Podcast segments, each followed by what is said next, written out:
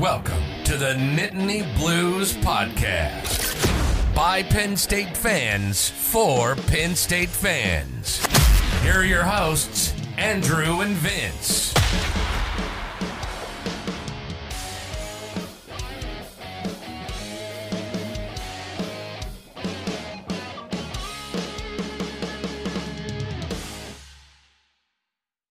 What's up, everybody? Welcome back to the Nittany Blues podcast, where we talk Penn State football, basketball, and all things Nittany Lion athletics. Thanks so much for joining us on this Wednesday evening.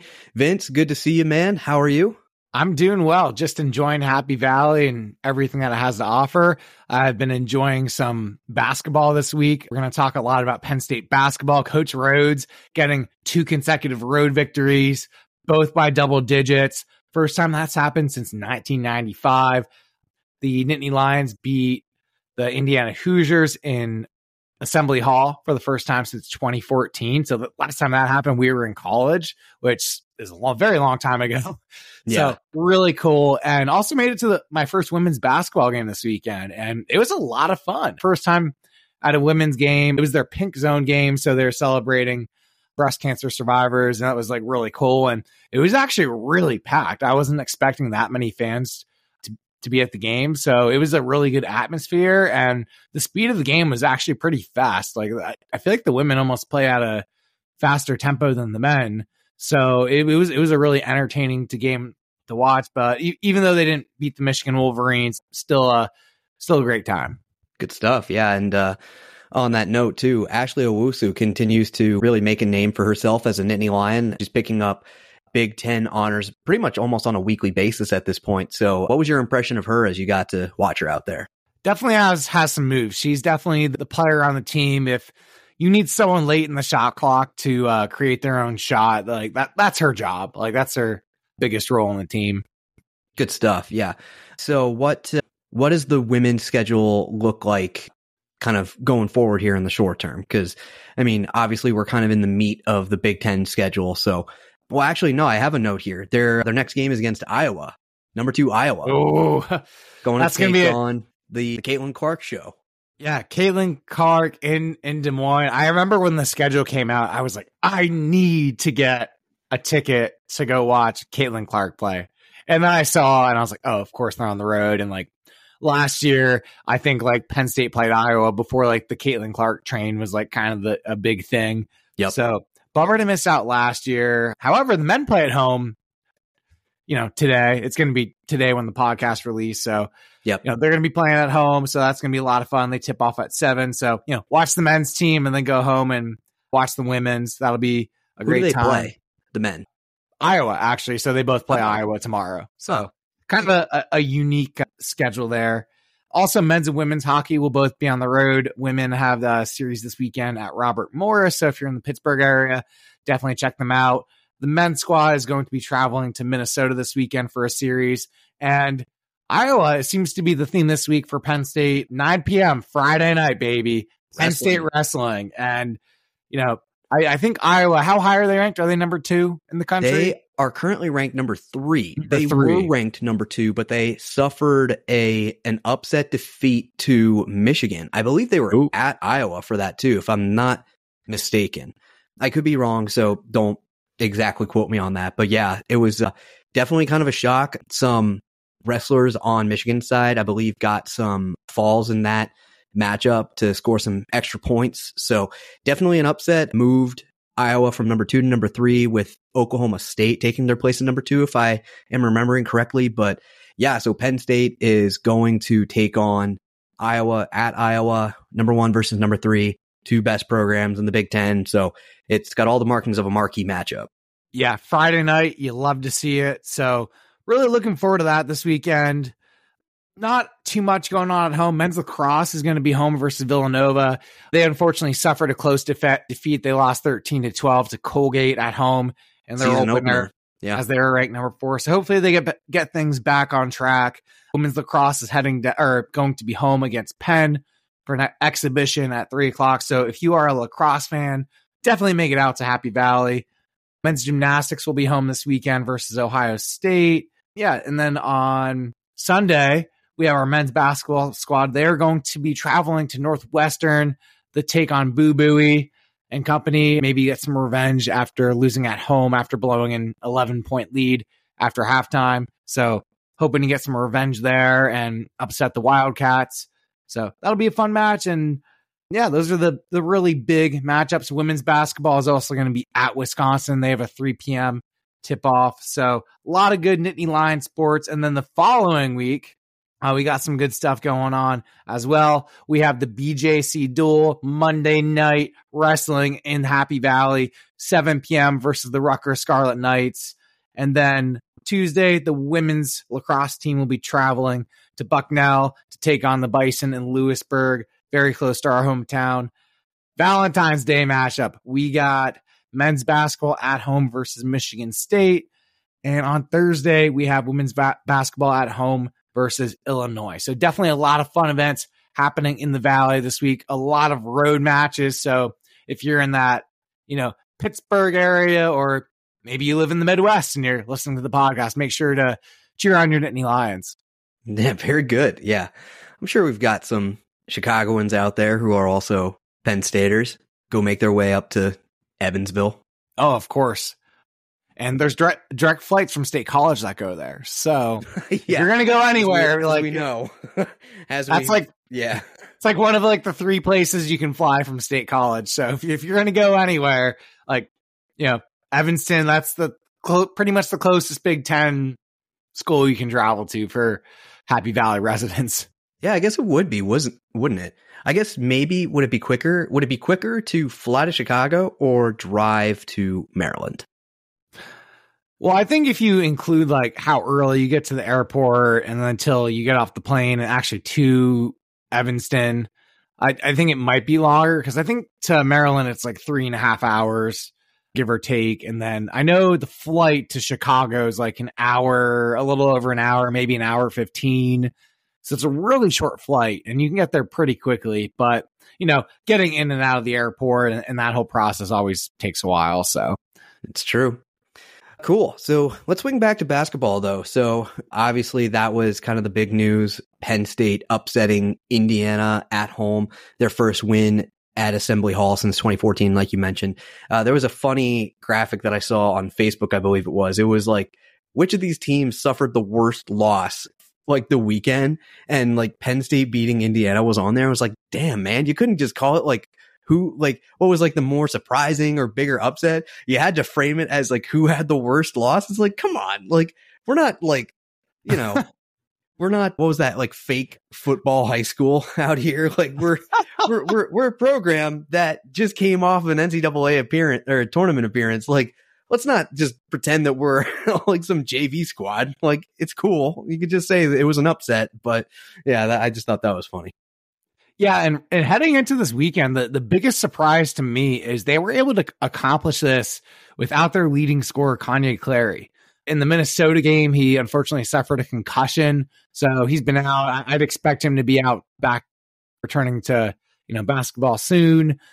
Typically, about a one week time frame is very common in, in terms of a concussion, but I was expecting this to be be an ugly match. I'm like, who else is going to handle the ball? But you know, you get Ace Baldwin, he's out there playing 20 minutes or 40 minutes a game, not going to the bench because he's the only one who can run the point now.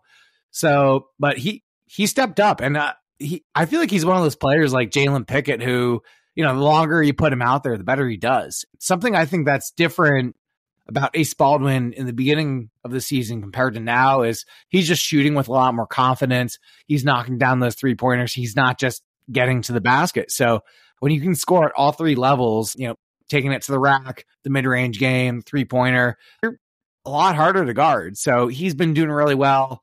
Three point shooters have been doing better. Now, the Rutgers game was a really ugly performance. They shot like gritty, 20 something. Yeah, gritty, not pretty, right? So it was like, it might have been like 25% maybe. But fortunately, we were going against Rutgers, which is like the only worse team than us at shooting the three, apparently. They were like one of 17 for like 6% and like below like like 33 is pretty bad. So to, to see them shooting 6%, that was pretty wild. And, you know, you got to give kudos to Penn State for how they responded. Rutgers really came out in that one and they punched them and punched Penn State in the mouth. There was like no doubt about it.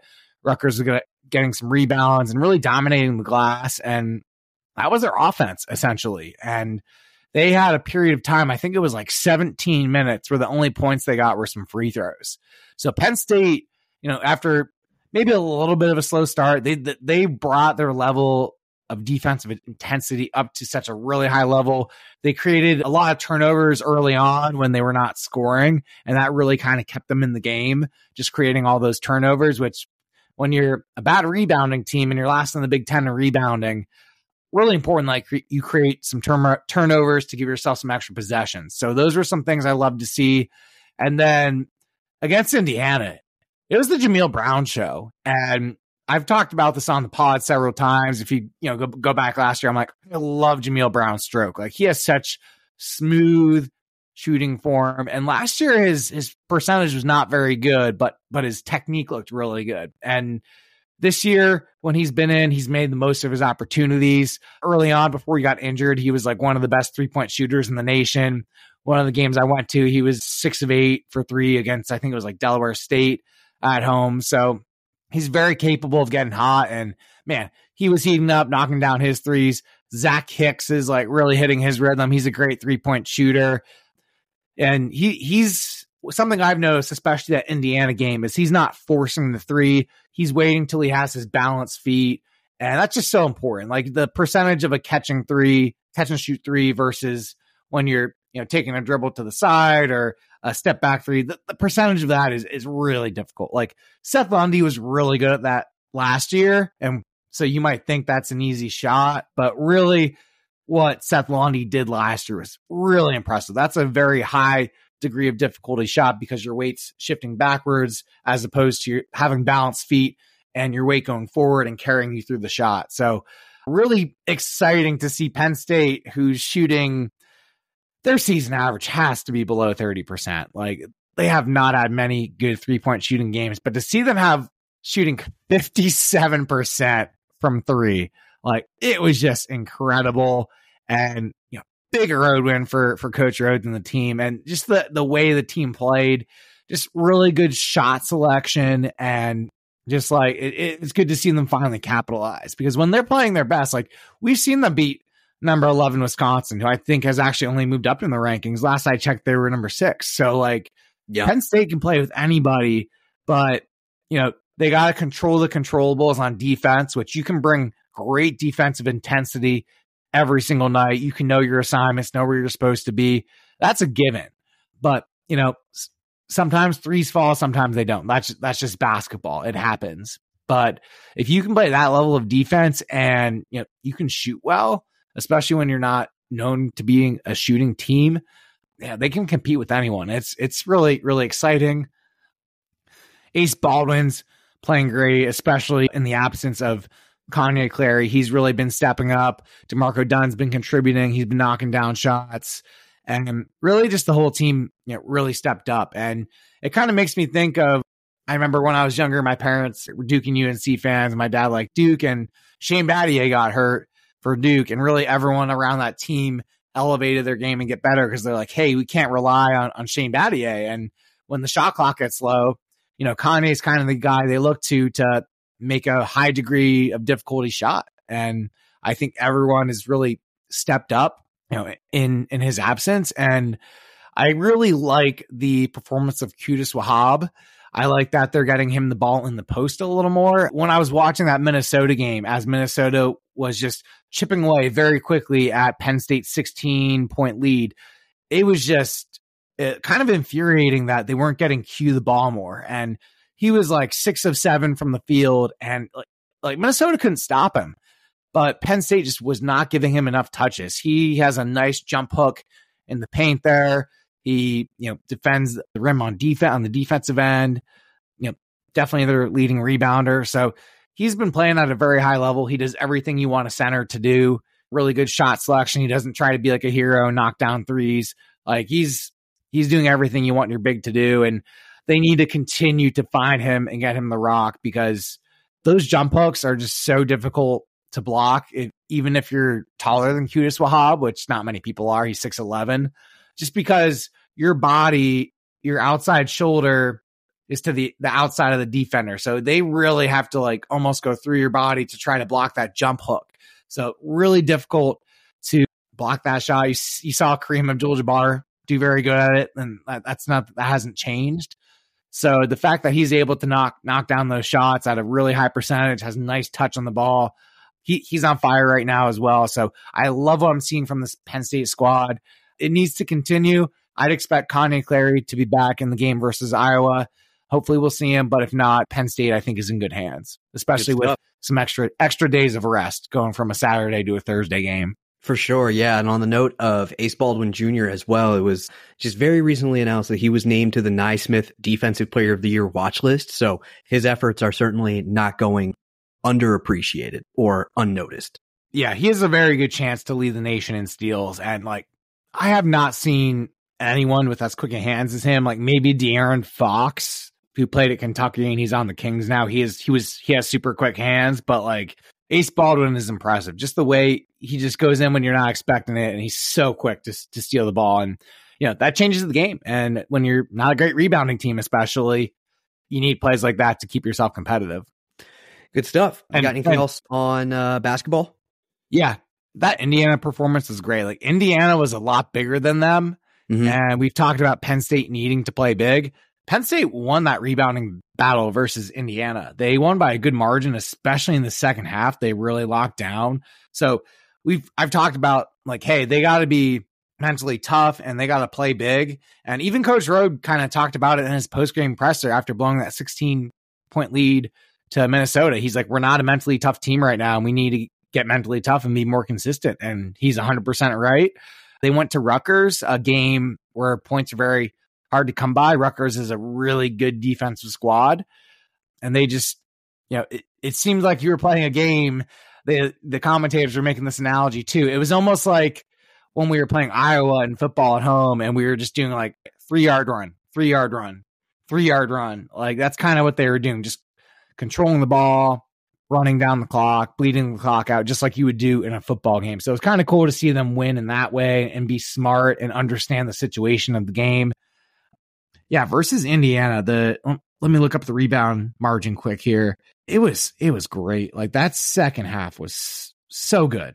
So good. So you had Penn State despite being the smaller team, maybe this was Rutgers because they only out rebounded Indiana 21 to or Indiana out rebounded them 27 to 21. So let me go back here. That must have been the Rutgers game.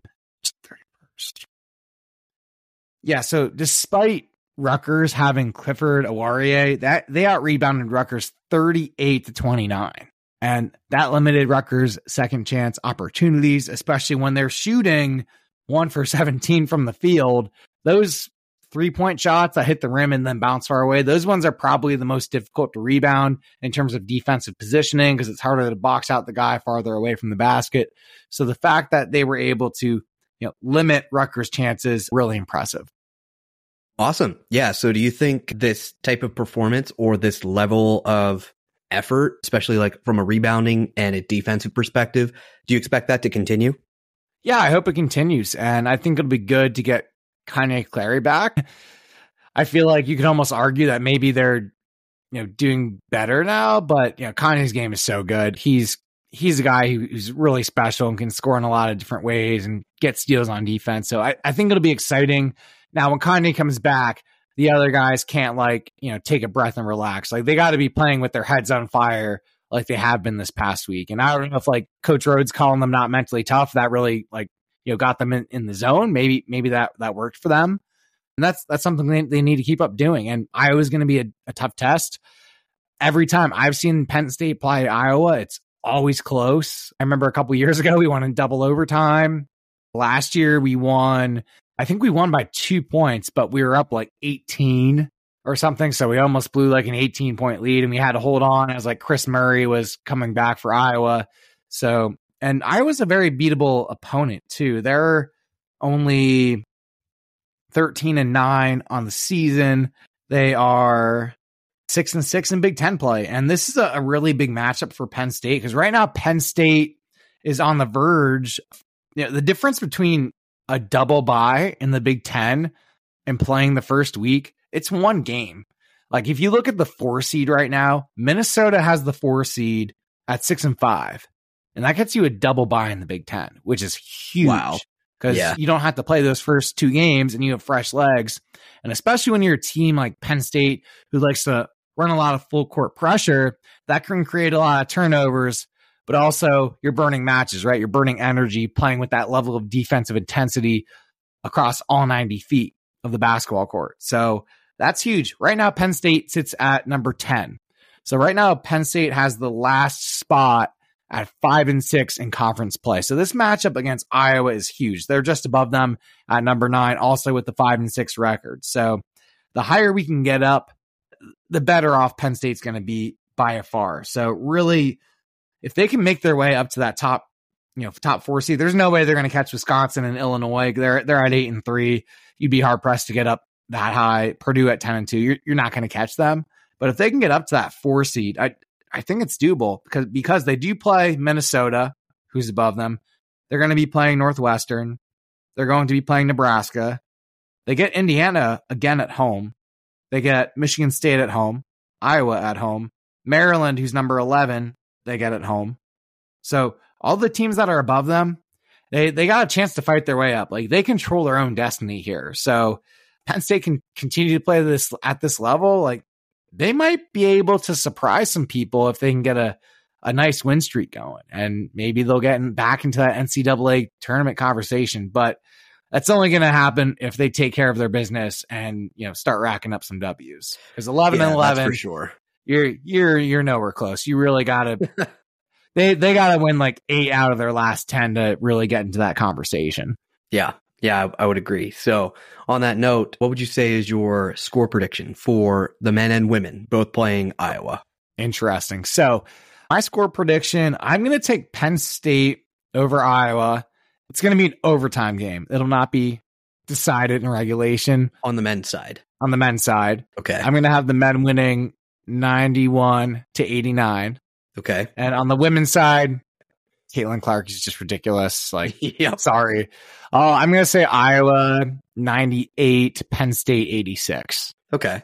All right. So a respectable loss, but yeah. Yeah. When you, when you're dealing with a human flamethrower, it's, uh, there's only so much you can do. It's insane. She's like shooting half court threes like it's nothing, like almost like it's, she's doing like threes from the logo and just money every time. I think she's like such a cool story because, you know, you see all these, these lines of people like waiting to get into these Iowa games and stuff like that. And just people coming from all over the country to see her. Like it's, it's hard to find a player who is that polarizing, you know, like they're, they're, they're not that common. So I think we should, you know, appreciate her being in the sport and drawing so much attention because now, I mean, it's like, like now there's so much, there's more attention on female sharpshooters than like ever before because now you also have like that three point shooting contest with Steph Curry.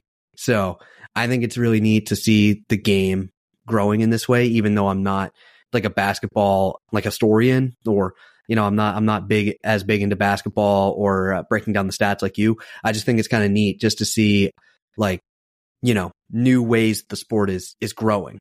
Yeah, something that's kind of like caught me really off guard or, or I find shocking is that three point percentage has gone up significantly, but the free throw percentage has not. Interesting. So even though they've moved the three point line farther and farther back, the percentage like is very high. But like if you get free throws, like athletes just can't knock them down. And it, you think three pointers would be harder because someone's playing defense on you and it's farther away. But a lot of people struggle with free throws. Like Rutgers is a Division One basketball team; they shot like fifty percent, and you, you, see, you see Penn State shooting fifty seven percent from three against like Indiana with defense. Like it's very surprising. It's got to be a mental thing, right? Like when you're in the point, you're in the moment. You know, you're just kind of operating on instinct and muscle memory and stuff like that. But then when everything slows down and you're alone with your thoughts for a couple seconds, like maybe it's just easy to get into your own head, overthink your form a little bit, you know. Yeah, and like I I know like if someone was guarding me, my like my shooting percentage was very low when I played basketball. Like I was not a a high scorer, but like if I got fouled, like I just followed my exact like same routine from you know the free throw line. I would take my three dribbles, exhale, take a deep deep exhale, and then I would shoot the free throw and just kind of get in, in that relaxed state, kind of zoning everything out. Like it didn't matter how loud the gym was. Like it's like I was there by myself. Like that's that's how the the free throw was, and you know, my percentage uh, it obviously wasn't like amazing or anything. Like it's probably like eighty percent, but like I don't know. Yeah, that's something that's Better always surprised me about like college basketball. Yeah, for sure. True. Cool. I got some wrestling stuff here. You want to talk about that? Yes, let's talk some wrestling. Awesome. Penn State wrestling, doing wrestling things. You're right. How excited are you for this matchup this coming weekend? We got no, I mean, of them. It, it's huge. Yeah, I mean, anytime that Penn State wrestles Iowa, it's it's enormous. Like there's always so much on the line. It's like it's like Alabama playing LSU or Georgia or something like that. Like there's so many implications for the conference, individual rankings, the like the dual meet conference championships and stuff like that, seedings for the Big Ten tournaments and everything. Like there's so many different facets or ways to look at this matchup that make it significant. And the fact that like historically Iowa is the most successful college wrestling program of all time. Cael Sanderson is definitely chipping away like at the at that deficit with each passing year. But yeah but like in terms of like historical success iowa is you know on that on a tier separate from everyone else. But yeah i mean this this particular matchup is is huge because i mean almost half of the wrestlers on penn state side is ranked number one in their respective weight classes. They have a tremendous pool of young talent who is really shining for them right now in the likes of Braeden Davis, Tyler Kasak, and Mitchell Mesenbrink. I mean, like, and of course you have, you know, your all stars like Starocci, Brooks, Kerkvliet, and Levi Haines, who's still young in his own right, just continuing to just absolutely crush things. But yeah, I mean, so that, that's going to be fun, but also wanted to uh, quickly recap like what happened with Ohio State, because that was the matchup that, you know, in hindsight definitely could have been the BJC duel matchup, just given that it was a top 10 matchup. You know, obviously there's like tons of familiarity between the programs just mm-hmm. with across all sports. Ohio State was ranked number seven at the time that Penn State wrestled them. I'm not sure what their ranking is right now, but Penn State did come out of that one winning 28 to 9. There were some updates or some upsets on uh, Penn State's end, which were a little surprising. Definitely didn't see Bernie Truax getting pinned in his matchup. He was ranked number five at his weight class, so that was a bit surprising, but Cael didn't seem too concerned about that particular result. Kind of said, you know, like these guys, like there's there's ups and downs. You know, it's it's a roller coaster over the course of the season. Like these guys know how to lock in, and like they've kind of shown time and time again when it comes to like Big Ten and NCAA tournament time. Like that's definitely the case. So. You know, just got to kind of regroup and just kind of get back to basics a little bit, wrestle your way back into like that top five conversation. Braeden Davis at 125 continued his his undefeated streak with his true freshman season. He did have a very close finish to that match. I'm not sure if you saw any of the some of the videos of that finish of that matchup, but it was basically this wild scramble between him and his opponent trying to like Davis was trying to avoid getting taken down and his opponent was like a hair's width away from like getting the positioning behind him to secure those two points, which ultimately would have won him the match. So there was a wild scramble at the end. There was a there was an official review. Personally, I thought it could it could go either way because Davis definitely kept moving, but like the position of his opponent was like pretty strong and a little convincing in my opinion. But obviously being a homer, I was I was glad like with the result. But nonetheless, so you had him. Did Ohio State throw the challenge brick? Oh yeah, like whatever. I don't, I don't like there really wasn't like a brick at that point because it was like basically the end of the end of the match. It was like at the end of the third period, so I don't think there was a need for a brick. I think they just had to yell, but that was that was kind of the case. But yes, you had him. Mitchell Mesenbrink obviously won. Tyler Kasak has really shown up at at 149 pounds. That was a weight class that Penn State has kind of been trying to figure out like what exactly they're going to do. Like they've got some good depth. They've got some guys that they can like slot in at different weight classes and still feel good about. Kasak at 149 was still kind of like a thing that they were kind of feeling out. He upset his opponent. His opponent from Ohio State was ranked higher than him at the time of that matchup and Kasak won rather convincingly. And we're talking about, I believe it was a freshman versus a senior wrestler. So definitely a huge disadvantage in terms of experience, but still won by a pretty decisive margin. So that was awesome. Starocci, he did not 100% roll as far as like what his standards are, you know, just with his high scoring, I guess pace, you'll call it, kind of held on for a slim margin of victory, but he did win. But his fellow 61 number one, in a row. That is true. Yep. So kept the streak alive.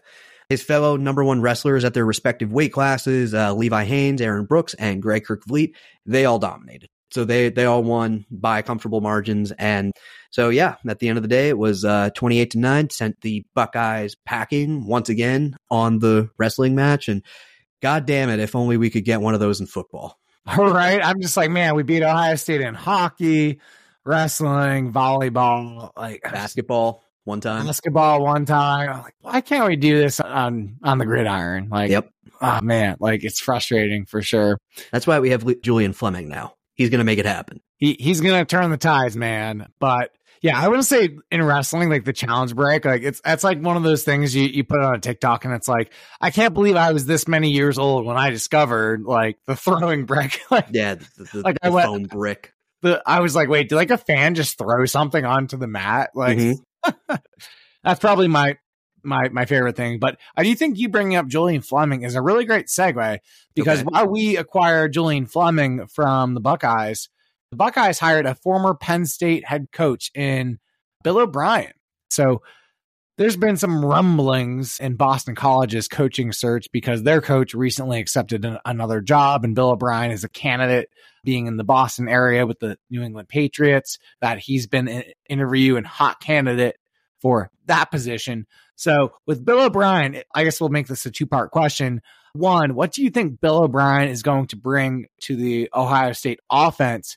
And two, how big of a loss would this be for Ohio State if Bill O'Brien leaves to go to Boston College to take over the head coaching job at that program? Right. So to answer your first question, I think he brings a lot to Ohio State. I mean, say what you will about his tenure as a head coach in the NFL. As an offensive coordinator, minus, I would guess, you know, maybe this most recent stint as the Patriots offensive coordinator, he's been tremendously successful. And that includes, I believe it was like at least one national champion championship campaign at Alabama. Mm-hmm. So, I mean, he, he's been at the helm of some very effective and high scoring offenses that included some guys who who could move around, you know, similar to like how Will Howard can can move. I mean, he's not, I mean, I wouldn't classify him as like a run first, like Tim Tebow, like quarterback, but he can still scramble. He can still extend the play and uh, get outside the pocket and do some things downfield. So I think that he was like, I don't want to say he was like kind of the centerpiece of what was gearing up to be like the most lethal offense in, in college football. But as far as like names go, you know, for people that you'd want leading it, designing it, calling the plays for it, like you could do a lot worse in that department, in my opinion. So as far as him leaving to go potentially to Boston College, you know, first of all, I think that's it's interesting, you know, because I, I, I wonder like how often Bill has thought about becoming a head coach again in the college ranks because like there were I believe like the rumors back when he was at Penn State was that he wasn't exactly thrilled about like going on recruiting visits and stuff like that, like kind of going through mm-hmm. that part of the job. And you even have some guys out there like Hafley who left the BC job kind of say like, you know, he was getting kind of tired of like those long grueling recruiting trips because he recalled a day like where he had traveled like hundreds of miles to see three kids over the course of one day. And instead he just wants to coach football. Like he just wants to like be in the room, be with the guys, coaching football, figure out figuring out ways for them to win and letting the guys who are on the team be the concern of like the of the GM and stuff like that. So with today's college football recruiting world with the added layer of NIL, I'm curious about like how that's factored into Bill's decision making if he does end up going with the Eagles. So I think that's interesting. But on the Ohio State side of things, it's like you know, you made the quip in our group text that you think that you could take this offense to a Big Ten title. And I'm just going to say, like, I think you're more right than you are wrong in that situation. I think that, you know, you're going to have to find a guy who, like, just would, you know, drive a drive a car into a ditch equivalent of like you know this this offense like they're they're ohio state they've got the clout they've got the pull they've got the you know the status in college football to grab some really talented, some really smart people out there to come in. And I mean, just with the talent that they've got coming back, I mean, like how, how much more appealing could it be to kind of be at the head of this of an offense like this. So I don't think it's going to be a tremendous blow. I mean, I think it's definitely it was unexpected for them, but I think that you know Ohio State isn't going to have like too too much trouble finding a suitable replacement, in my opinion. Yeah, I think so. And if you look at you know some of those transfers that did go from Alabama to Ohio State, they might have had some experience with Bill O'Brien, and that might have been the reason they wanted to go there. Maybe you know, having having one coach that they're familiar with, Nick Saban leaving Crimson Tide program. So I think that you know could maybe play a factor. Maybe you'll see them go somewhere else. You know, because the but transfer portal. Though, they, like I think they all transferred before O'Brien was named as as OC though. Okay, that I guess that makes sense. And like Ohio State, they got they got some boosters, they got some deep pockets to you know pay these guys in terms of NIL, and I think that can be a, a big factor as well. And then with Nick Saban not being there, you know, kind of hanging up the the whistle or the clipboard, I, I guess yeah. that's your equivalent for the coach. The polo, uh, hanging up the polo. Yeah, so a lot of those guys ended up going there, and you know, I'm sure that they were pretty thrilled when O'Brien was hired. You know, there's that always a, another wave of the transfer portal that does happen. Like you saw Storm Duck leave Penn State last year. I don't know if Devin Carter was in that part, that that second group as well. I think he transferred out earlier. He he never came to Penn State. He committed to Penn State and then committed elsewhere. So okay, he, yeah. he never made it to state college. Yeah, so he went to West Virginia before even Yep making the trip to Happy Valley. But Storm Duck was here and then ended up transferring. I forget where he transferred to, to. Louisville. Louisville. And they had a really good season last year. So yeah, I guess it worked out pretty well for him. But yeah, so you never know what's going to happen in the portal. Always exciting to see who's going where. Recruiting, always exciting. Andrew, how has Penn State been doing on the recruiting front? Man, what a what a tee up. I love it. Yeah, so this week has been has been busy for Penn State on the recruiting front. Continuing the tradition or the influx or the pipeline, whatever you want to call it. Linebacker you Penn State picked mm-hmm. up two commitments from blue chip linebackers Dayshaun Burnett and Alex Tatsch. I hope I'm pronouncing those names correctly some interesting notes about both these guys. They're both four star recruits in pretty much all of the high school recruiting databases, and they're both from the Pittsburgh area. Burnett is like right in Pittsburgh, and Tatsch is in Latrobe, which is like like a suburb of of Pittsburgh. So Western take that, guys, exactly. Yeah, yeah. Can't. Yeah, both these guys had offers from from Pitt. I believe both had offers from West Virginia as well. So yep. yeah, Penn Penn State pulling both of them. So definitely cool to see you know, I guess when you, when you look at guys like Abdul Carter and Tony Rojas, it's not not that difficult to say, yeah, I want to play with those guys.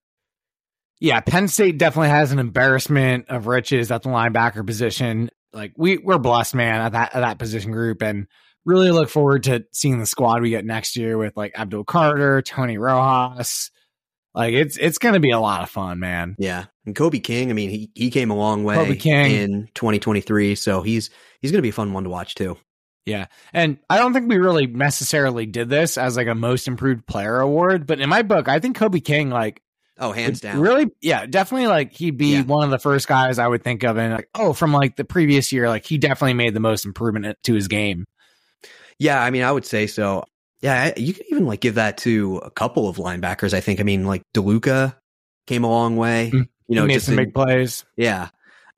I mean, who else? Who else would you put in that category? Maybe, I mean, KJ Winston didn't really play much, so he didn't Correct. really get to see how good he was. Right. Like this year, he was awesome. You could probably put Daquan Hardy in that conversation too. Yeah, kick return. I guess we're we're not going to name any wide receivers though, are we? yeah, that was a you know a bit of a struggle for sure. That's all right. Yeah, uh, and then like you have like Olu Fashanu, who's just like awesome. Chop Robinson was awesome yeah. both years. Like it, it, they're kind of victims of their own success when it comes to that category. True. I guess Caedan Wallace, you you could say some good things about though. He he really stepped up. Yeah, I think he he made a nice improvement from the previous year because like I remember in the previous year I was like, oh god, like our right side is getting killed all the mm-hmm. time. And this year, I, I, didn't really notice that as much on the film. So I think I think you know a lot of the credits due to him and Drew Shelton for for stepping up. And JB Nelson. I mean, he he was on the right side too, right at guard. Yeah, he was at guard, and man, it was tough when he went down with injury because like sure was. He's a big dude. Like no one is running through him. Like I, I met him. Well, I, I guess I walked by at like a banquet or something, and like the banquet was over in his presence.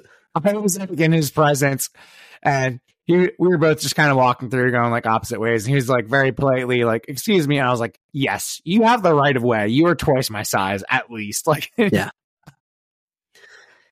It was that was always so. I mean, I don't want to say funny, but it was so obvious. Like when you saw the linemen on campus, because they're all like they they travel in packs.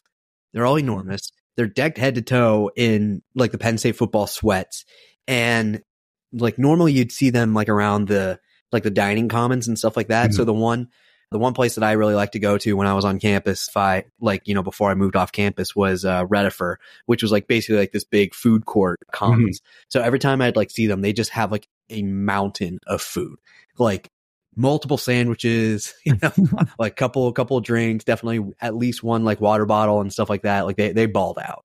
Yeah. Dude, Lyman, they, they eat so much, man. Like it's, it's insane. Just like the amount of calories you need to maintain that muscle mass is just crazy. And like I remember I had like classes with like Spencer Myers in high school and like he was like wrestling like heavyweight at like mm-hmm. or actually he was 215 in college he went to heavyweight because I don't think they have like a 215 or something.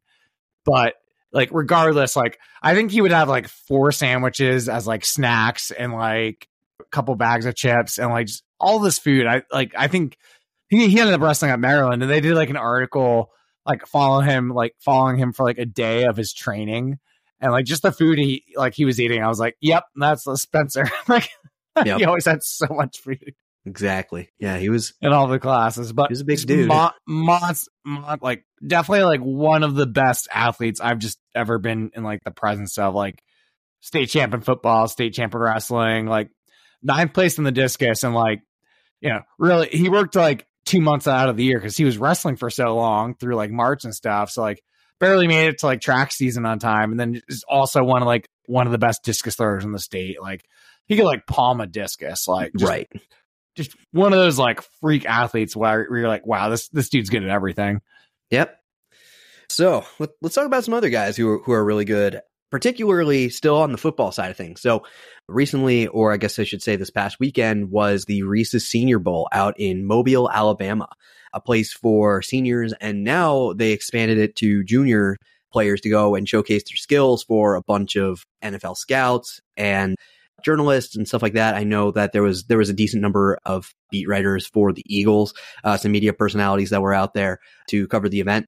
But some names really did stick out for Penn State, namely Adisa Isaac and Theo Johnson. Uh, definitely got a lot of love and a lot of praise out of the Senior Bowl every time I was checking in on Twitter for the Senior Bowl, it seemed like Adisa Isaac was getting props from everyone, including like Louis Riddick and a bunch of other guys who are very well known and, and well respected in the NFL. They just kind of said things along the line of like every time I turn my head, Adisa Isaac is like, you know, getting into the backfield again and stuff like that. So he really flashed. And Theo Johnson also was getting a ton of love. And he was actually named the top tight end on the national team, which I guess is, you know, the, the one half of the squad that mm-hmm. he was on in a vote from the linebackers and teammates at practice player of the week award ceremony at the Reese's Senior Bowl. So Vince, your prediction or your call of Theo Johnson kind of rising up those uh, draft boards, uh, really getting into the favor of those NFL scouts and GMs, I don't think it's very far off. Yeah, I think he's going to be a second round guy, just like Brenton Strange. That's kind of where I see him falling. Uh, I think Adisa Isaac will be kind of that similar range, 2nd mm-hmm. round. I think he'll be a day two guy, very high day two. And you might even, you never know, you might even see him or maybe one team falls in love with him at the end of the first round, and maybe he's the end of first round guy, kind of like Arnold Ebiketie. Or no, Ebiketie was a second round guy. He went to the Falcons. Yeah. So I, I, think he's going to be on that Arnold Ebiketie type of draft range. That's what I would expect. Yeah, Adisa Isaac, I also met him at the the banquet, or just kind of like got to observe as he got his like four awards or whatever. And you know, he like definitely the the, the I guess the vibe I got from him, he's like all business man. Like he's you know, real professional, knows what he's Love doing, it. and yeah. you know, is like really serious about football and, and real definitely looks like someone who's like very disciplined and carries himself well. So yeah, I would not be surprised if he's very successful at the next level. Cool. I love it. I mean, I, I would say that Ebiketie was uh, kind of like that draft player comparison I would kind of point to for him mm-hmm. when it mm-hmm. comes to Penn State. So yeah, hopefully he finds uh, similar success. Yeah, we. I, I, love how that we both in our brains, without communicating this, have the same player comp in our head for Adisa Isaac. yeah.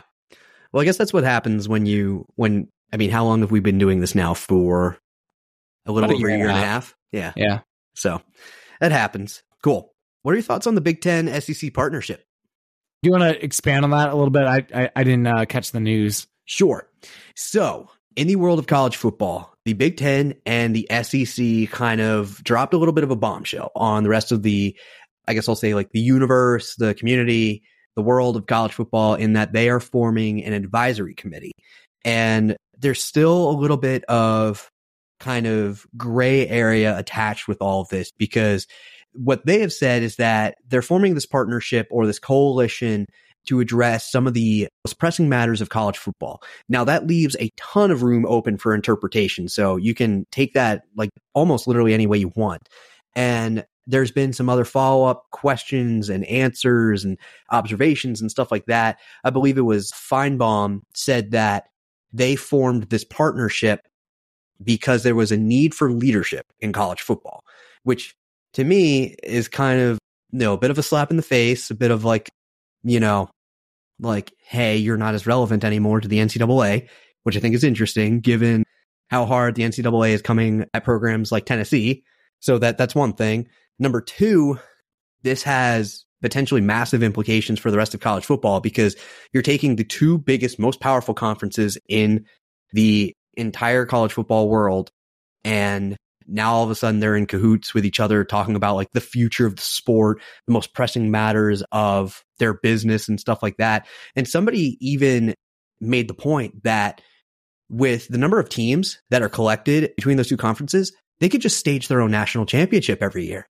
So yeah, they're they're that big where like they could almost be like the NFL, but like, you know, with their but we have 18 teams now and they have 16. I believe so, yeah. So you could have a 34 teams. That's not that much different than the NFL. And it's, it's, they, it's exactly like a professional sports league. Yeah, it could be like that. And they, they might branch out from the NCAA. Like you see the NCAA, there's definitely a lack of leadership, especially when it comes to, you know, college football. You, you saw the, you know, playoff committee fiasco with Florida State. You know, you're a power five conference champion and undefeated and you don't go. And then there's that, big debacle, and then Georgia doesn't go. And like when you watch Michigan and University of Washington play, you're like, Georgia probably would have beat both of them. Like they just something happened in the you know SEC championship, and Alabama seems to have their number. And really, it, it was a Georgia false start penalty that cost them five yards, where they missed a field goal instead of making it. So like it was something kind of fluky like that that made the game not go into overtime. And it's just a, a weird thing. And like, I don't blame the Big Ten and the SEC for wanting to do this and having some more clear cut standards like every other sport for getting to a championship. Like in college basketball, you know, you can make the argument that, hey, you didn't win your conference championship. So how, what makes you think you're going to win the NCAA title? Like you can make that argument for those teams who get left out. It's like, well, you should have won your conference championship. Well, Florida State, they did that and they got left out. And I think it was kind of silly for them to only have four teams go and there's five power five conferences. That didn't make sense to me. Eight always seemed like the perfect number. But yeah, that's the NCAA. They don't always do the most logical thing. And I think fans are sick of it. I think the Big Ten, and the SEC is sick of it the SEC didn't see a representative in the national championship for the first time and since 2014 or 2015. So it, it like, and I, yeah, I think we're all just kind of sick of the NCAA, and they never seemed, you know, be like in chart. Like they, they just don't run it well. Like you, you look at Michigan with their placed sign stealing allegations. NCAA didn't do shit. They have the role, but they didn't do shit. Like it's like, well, what are they doing? So I think the fact that the Big Ten and the SEC are, you know, maybe not forming a committee, but maybe trying to get some leadership in place so that you have clear roles, clear expectations, clear penalties, clear paths for getting to championships. I think that's really what the NCAA needs in terms of college football. Like they seem to get things right with like track and field. Like they have, you know, two regionals, they have a West and an East, and whoever gets like the best top places goes. Like, or there's something for that. Or for the division two level, it's whoever runs the fastest times. They take it, they have an automatic qualifying standard and a provisional. And the way that works for track and field is if you hit the automatic qualifying time, you go no matter what. And that, that time's obviously very, very like fast or a very, very far throw or jump. Or, you know, they'll take like 18 people and you have to either hit the automatic time and you have to at least hit the provisional time. So there might be less than 18 people in an event if no one hits that provisional time throughout the course of the season. And it's very clear cut expectations it's very clear that the best athletes go to the championships. And basketball, they do a great job. Football, it's just, it's a debacle and it's a mess. Some strong words there. I like it. Some hot takes and everything in between. Yeah. So I think everything that you said there could potentially come to pass. I think, you know, nobody really knows exactly what the full range of things that this partnership or this coalition is planning to do either openly or behind closed doors. So that's obviously going to play itself out like over you know, obviously next season and everything like that. So we'll see just like just how far this thing is, is going to go. But I, I think it's, um, you know, it's, a, it's a little interesting timing just given like what has been happening with the NCAA in terms of like their handling of certain situations and kind of trying to bring their hammer down on like certain scenarios and not so much on others. And the fact that they're they're kind of just flexing their muscles and saying like we know how much power we have collectively between the two of us in in the world of college athletics, like not even just football, like just all of college athletics. So like if we form this kind of partnership and we like, and we decide to like do certain stuff, there's really not that much that you can do to stop us. So I think this is something that the NCAA and the powers that be there are going to be very interested to see how this develops and like the directions that they're going to be kind of going in terms of like what kinds of changes they're going to try to implement in college football because it's it's it's just going to be wide sweeping, you know, like because if the NCAA is going to try to like keep their their golden gooses that exist in these two conferences, like they're almost going to have to like kowtow a little bit to like what they're asking for. And another thing on this, I think that this definitely raised the eyebrows of schools like Florida State and Clemson who have been rumored to be kind of conference shopping because if, you know, because right now, if like what if everything that you just said kind of comes to pass, you're kind of like you're either in or you're out. And most most likely you want in. So it's like if you want in, you got to get in. And like in is with the Big 10 and the SEC right now. Yeah, and if you're like just a, a general fan of college football and there's you know a Big 10 SEC like is off separate by itself and you have like the rest of college football with the NCAA, you're not going to watch the NCAA. The best teams are yeah, in the Big Ten and the SEC. Like you're yeah. you're going to dedicate your time to watching that. And who do you think Fox is going to want to throw their like whatever billion dollar media deal at? At the world famous Ohio State Buckeyes. Yeah, world famous, right? So uh, that's what's going to happen. So I, I do think that it's good that the Big Ten and SEC is doing this you definitely have heard Coach Franklin saying that like college football needs a commissioner that's very consistent and has clear expectations. I think that's, you know, very fair. You know, you see that with the Michigan sign stealing thing where nothing really happened and like other things they're, you know, very hard at enforcing and like it, it, it, there's no consistencies there. And with NIL playing such a, a big deal and having no regulation in that regard, it, it, and it can really upset the the balance of college football and like competitive advantage because let's let's be honest it's like major league baseball where you know the people with the money and like the big media markets in major league baseball they get the best players typically. It's not your cincinnati reds or like pittsburgh pirates. It's like your big cities that have a very large media market that are very passionate about their teams. And that's kind of the direction we're going and whatever you know university has the biggest fan base and the donors with the biggest pockets. That's the that's the the programs that are you know, getting the best players right now.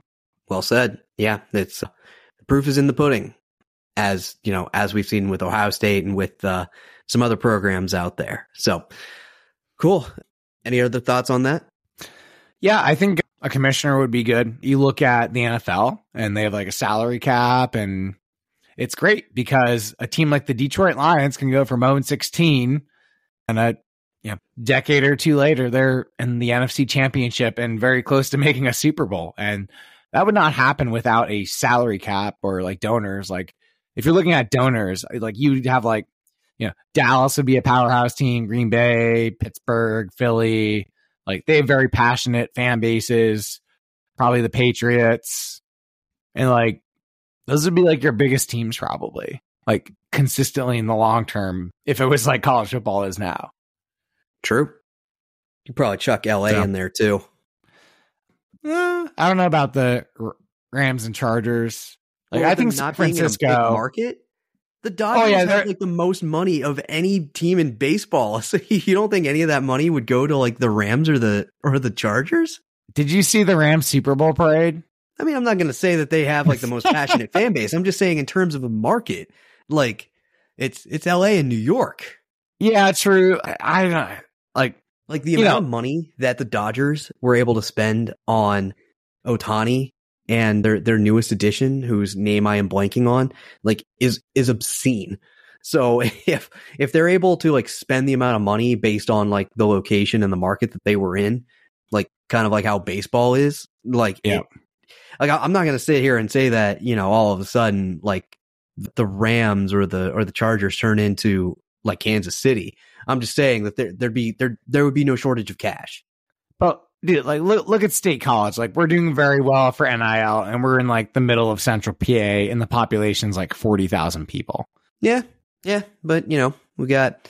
I mean, what was the most recent thing put out there that you know the second highest number of CEOs for companies on LinkedIn come from Penn State. So, you know, there's money out there. Good number. Yeah. Not too shabby. Well, glad they're glad they're on our side. yeah. Ain't that the truth? Yeah. So that we, we can fund things like Julian Fleming's brilliant appearance in a Blaise Alexander car dealership yeah. commercial. Yeah, which I uh, outside of like that commercial, I, I love the you know, like him having the sledgehammer and like smashing the car. That was awesome. Like you need someone with that type of energy. Oh, it was great uh, on the squad. Uh, speaking speaking of cars, did you see Carson Beck got a Lambo? I did. Two hundred like seventy five thousand dollars. Like man, just like you know, you hear you hear like Nolan Smith talking about how great Georgia is with like eating steak and lobster every single night for dinner, and like you know the quarterback's getting a Lambo, which you know. Yep he's to have a financial advisor, I'm sure, like being like, hey, don't be an idiot. But like, so like he probably does have enough money for that. Like a lot of people are dumb and they spend that much money on a car because if they do get that money and then like, you know, it's gone. But like he probably like has other money in like stocks and savings, maybe real estate, like just a well diversified portfolio, but also has that enough money left over for that. Yes, but my prediction is that he got it for free. Yeah, that's another possibility. Yeah. University of Georgia, sponsored by Lamborghini. Go dogs. Yeah, I mean, it could it could just be like, I mean, I don't know how many how many Lambo dealerships there are near Athens, Georgia, or in the state of Georgia in general. But either way, yeah, because I mean, it was like uh, Shiloh Sanders out in Colorado. He got, I think it was like a G wagon, and he got it custom coated like with the University of Colorado colors. So it's uh-huh. like hmm, like that's cool. You know, these kids are driving around in, well, in these see, tricked out cars. Did you see like all the Sanders brothers like all chipped in to buy Deion like a fancy mansion in, in Boulder? Yeah, that was insane. crazy. Like, oh, man, just to have that much money for doing a sport, I'm just like, man, I wish I was like good at football and not distance running. I'm like, man, I'd be set. Like, oh man, yeah. I mean, you who's uh in the midst of house buying right now. That would certainly be a nice luxury. Oh yeah, and I'm like, I don't need a mansion to be happy, man. I just need like a roof over your head, a roof over my head, something that's nice, has enough room to fit my stuff, and and your bikes. I'm, pre- I'm, I'm pretty minimalist. Like, give me my bikes and I'm good. That's all. That's all I need. Good stuff. Cool. You got anything else? I've got some housekeeping notes, but any other Penn State related things that are on your mind? Just really excited to uh, take down Iowa this week. Let's make it a trifecta. Let's get men's basketball, women's basketball, and wrestling. Oh man, there's some big expectations on the, especially on the women's side. Got, got to overcome the uh, the mountain that is Caitlin Clark. So we'll we'll see. Ashley Owusu, you're our only hope. Um, so yeah, good stuff. On the housekeeping side of things, I wanted to mention this in our last pod, but I forgot. We have a new look. So if you follow us on social media or if you are subscribed to our podcast on Apple or Spotify or wherever, you have likely noticed that our logo has changed. And that is because we wanted to kind of move the Nittany Blues podcast into a new era just in terms of our appearance. We wanted to make our our logo, our cover art a little more sleek, a little more modern, while still keeping true to some of the aesthetic that we created with our original logo, but also making sure that we're staying true to like some of the feelings and the emotions and the kind of visuals of Penn State, you know, with that blue stripe and everything like that. So if you're seeing that and you're curious about it, no, you're not going crazy. Like, yes, there was a change. So you'll likely see that on your, on on our socials. If you follow us, uh, which you're, if you're not following us, definitely follow us. We post all of mm-hmm. our updates there. So definitely worth the, the like or the follow, whatever the case may be. But also pretty soon we're going to be coming out with new merch. So obviously all of our merch has our logo on it, which is, uh, you know, essentially, I don't want to say it's outdated, but you know, we're, they have the old logo on them right now. So we're going to be working on some new merch that's going to incorporate the new logo, that sleek new look that's going to be on our shirts, long sleeve shirts, hoodies, hats, etc., and stuff like that. So uh, keep an eye out on our website, nittanyblues.com for that. We'll also post updates on our socials. So again, follow us if you don't already to be some of the first to know. And we'll probably run some kind of campaign for you to get a percentage off like a new merch order, if you're looking to kind of fill out your your Penn State wardrobe, you know, especially if you're going to be going to the blue and white game here in a couple months, might be a good time to pick something like that up. We've also outside of our logo, we've got some cool stuff that we pretty much guarantee you'll find nowhere else. Some cool Penn State football and basketball references in our merch that we work really hard on and we think you'll enjoy. Yeah. Thank you guys, as always, for listening. It starts with I love you. It ends with I love you. And I want to remind you that we are the Nittany Blues Podcast. We'll see you next time.